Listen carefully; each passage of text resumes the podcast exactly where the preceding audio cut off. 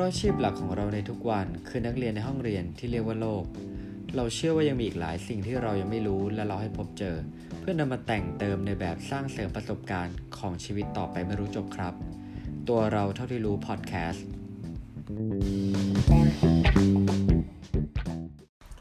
ทำไมในเกมการต่อสู้เนี่ย ฝ่ายหนึ่งถึงถูกแทนที่ด้วยสีแดง และอีกฝ่ายหนึ่งต้องเป็นสีน้ำเงินครับ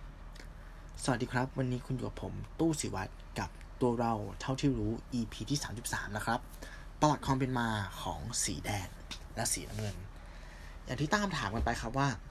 ทุกวันนี้ไม่ว่าจะเป็นในวงการกีฬาเนาะหรือในวงวงการเกมเนี่ย ก็มักจะเป็นการต่อสู้ระหว่างแดงกับน้ำเงิน เออทำไมล่ะทำไมมันไม่ใช่สีเหลือง สีเขียว สีน้ำตาล สีขาวหรือสีดำนะครับ วันนี้จะมาชวนคุยถึงประวัติความเป็นมาครับ แล้วก็ ทฤษฎีที่น่าสนใจรวมถึงการที่สองสีเนี่ยมันทำอะไรกับระบบความคิดของเราบ้างหรือเปล่านะครับ พูดถึงประวัติความเป็นมากครับ ต้องย้อนไปไกลเลยครับ ถึงสมัยโรมัน ในสมัยโรมันเนี่ยจะมีการต่อสู้หนึ่งที่ได้รับความนิยมอย่างมากและตูเชื่อว่าคุณผู้ฟังเนี่ยคงรู้จัก นั่นคือการต่อสู้ของเหล่านักรบกา a ดิเอเตอร์ครับ ใช่ครับ การต่อสู้ของเหล่านักรบกา a ดิเอเตอร์เนี่ยซึ่งเกิดขึ้นในโคลอสเซียมเนาะ อัศจรรย์ทรงกลมที่สามารถจุคนได้ถึง 50,000 คน ขั้นต้นครับไอ้การต่อสู้เนี้ยมันเกิดขึ้นจากสัตว์กับสัตว์ก่อนอ่าแล้วก็กลายเป็นคนสู้กับสัตว์สุดท้ายครับ ก็กลายเป็นคนสู้กับคนพอคนสู้กับคนนะครับ มันก็เริ่มได้รับความนิยมเป็นพิเศษ ในตอนแรกนะครับ การต่อสู้ในโคลอสเซียมเนี่ยมักจะเป็นการต่อสู้ของชนชั้นทาสครับ หรือแม้กระทั่งเฉลยศึกนะครับ แล้วก็เป็นการต่อสู้ที่เดิมพัน ด้วยชีวิตนะครับแพ้คือตายนะครับ หลังจากนั้นครับพอการต่อสู้ตรงนี้เนี่ยได้รับความนิยมมากขึ้นนะครับ จึงมีการออกกฎใหม่มาครับ นั่นคือกฎสู้แบบสมัครใจ หมายความว่าไงครับหมายความว่าหากมีชนชั้นทาสหรือประชาชนทั่วไปเนี่ยคนไหนเนี่ยอยากได้ยศถาบรรดาศักดิ์หรืออิสรภาพในสังคมเนี่ยพวกเขาเนี่ยสามารถลงสมัคร และขอต่อสู้กับนักสู้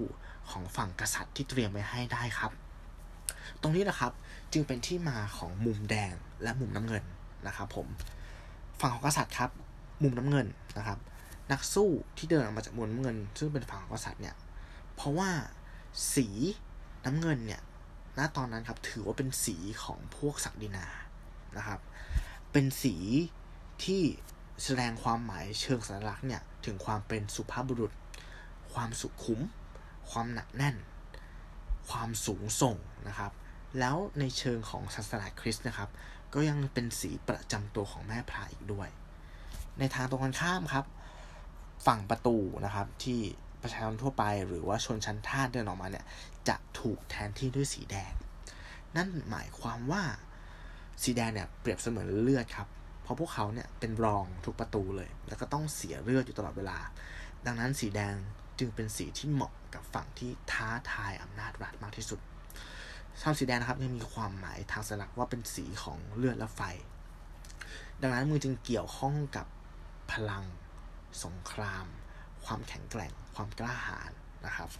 เนี่ยครับคือที่มาของสีแดงและสีเงินที่มีมาตั้งแต่สมัยโรมันครับที่ที่ต่อไปที่น่าสนใจนะครับเขาบอกว่าในวงการมวยครับ เมื่อก่อนเนี่ย มวยเนี่ยจะถูกแทนที่ด้วยมุมขาวและมุมดำนะครับ เพราะว่าอะไร อันนี้มันไม่มีหลักฐานแน่ชัด แต่ว่าณตอนนั้นอะโทนทัศน์เป็นสีดำไง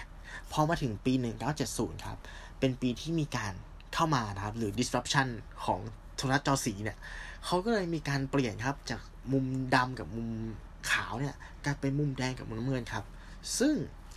ไอการมาของสีแดงสีน้ำเงินเนี่ยมันอาจจะ เป็นทฤษฎีที่เชื่อมโยงกับการใช้สีตั้งแต่โรมันก็ได้นะ และอีกทฤษฎีที่น่าสนใจคือว่าเขาบอกว่าสีแดงสีน้ำเงินเนี่ยมันเป็นสีที่อะมันแยกได้อย่างชัดเจนเนาะว่าสีโทนแดง สีโทนน้ำเงิน แล้วก็ให้ความรู้สึกแบบเป็นเหมือนน้ำกับไฟใช่ไหมครับ และยังเป็นคู่สีที่เป็นแม่สีครับที่สามารถมองเห็นไม่ว่าแม้ว่าครับคนที่มองน่าจะเป็นคนตาบอดสี ครับสองสีนี้เป็นสีที่ต่อให้คนตาบอดสีมองเนี่ยเขายังสามารถมองเห็นได้ปกตินะครับ เป็นสีที่ไม่ได้รับผลกระทบนะครับ จากอาการตาบอดสี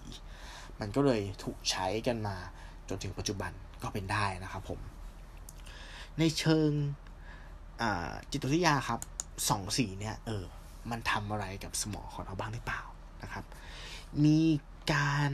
ทดลองนะครับรีเสิร์ชแล้วก็ตีพิมพ์ในบทความที่ชื่อว่า Cyber Psychology and Behavior ครับ ผู้เขียนเนี่ยเขาลองสังเกตและบันทึกนะครับ การแข่งขันครับ เกม Unreal Tournament นะครับ ในปี 2004 ซึ่งมันเป็นเกมแนว first person shooter ครับ เป็นเกมยิงยิงยิงปืนเนี่ย จากการที่ทำรีเสิร์ชนะพบว่าใน1,400 เกมเนี่ย ผู้เล่นสีแดงครับ ชนะมากกว่าทีมสีน้ำเงินถึง 5%ซึ่งถือว่าเป็น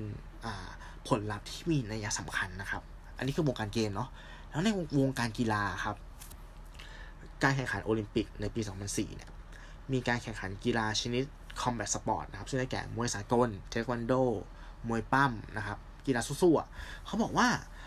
ผลออกมาครับ ฝั่งสีแดงชนะมากกว่าทุกชนิดกีฬาเลยครับผม ทุกชนิดเลยนะ สีแดงมีอัตราชนะที่มากกว่า แล้วไม่ใช่แค่นั้นนะครับเขาจะมีการ ทดลองครับ ให้กรรมการเทควันโดเนี่ยแบ่งเป็น 2 ห้องเนาะแล้วก็ดูคลิปวิดีโอเพื่อเพื่อให้คะแนนนะครับ คลิปการแข่งขันอะคนละคลิปกัน ซึ่งความเป็นจริงแล้วอะมันคือคลิปวิดีโอคลิปเดียวนะครับ แต่แค่ว่าใช้คอมพิวเตอร์กราฟิกอะในการตัดต่อสลับสี แดงเป็นน้ำเงินน้ำเงินเป็นแดง ผลที่ออกมาน่าสนใจมากครับ ทั้งสองห้องมีการกดให้คะแนนฝั่งสีแดงมากกว่าอย่างเห็นได้ชัด จนน่าแปลกใจครับผม ฟังมาแบบเนี้ย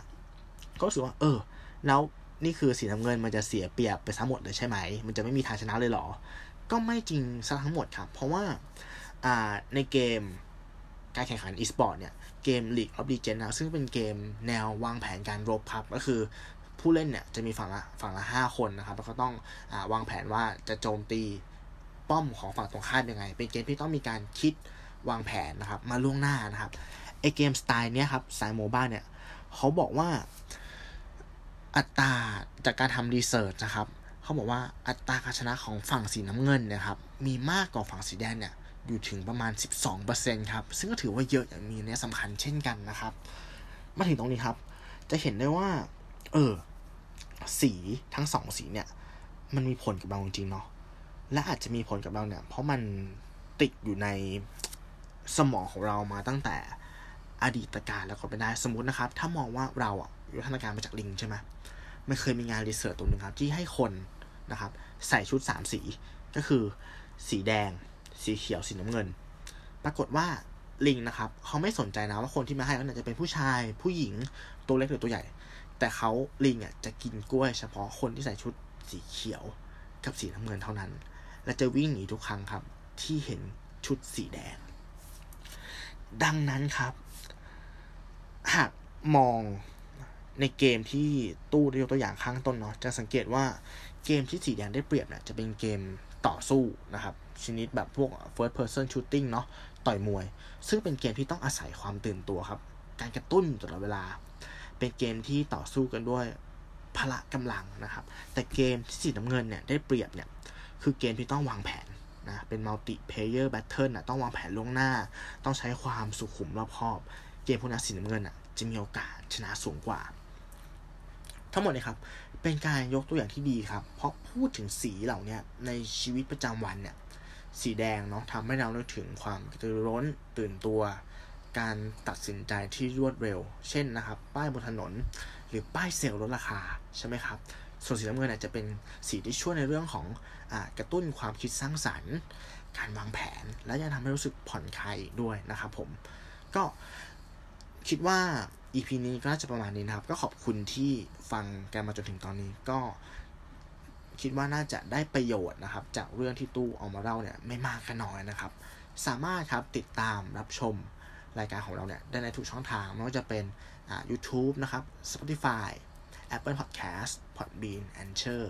แล้วก็เพจของเราครับ1บวก1เท่ากับ3 Search เป็นภาษาไทยหรือเป็นตัวเลขก็ได้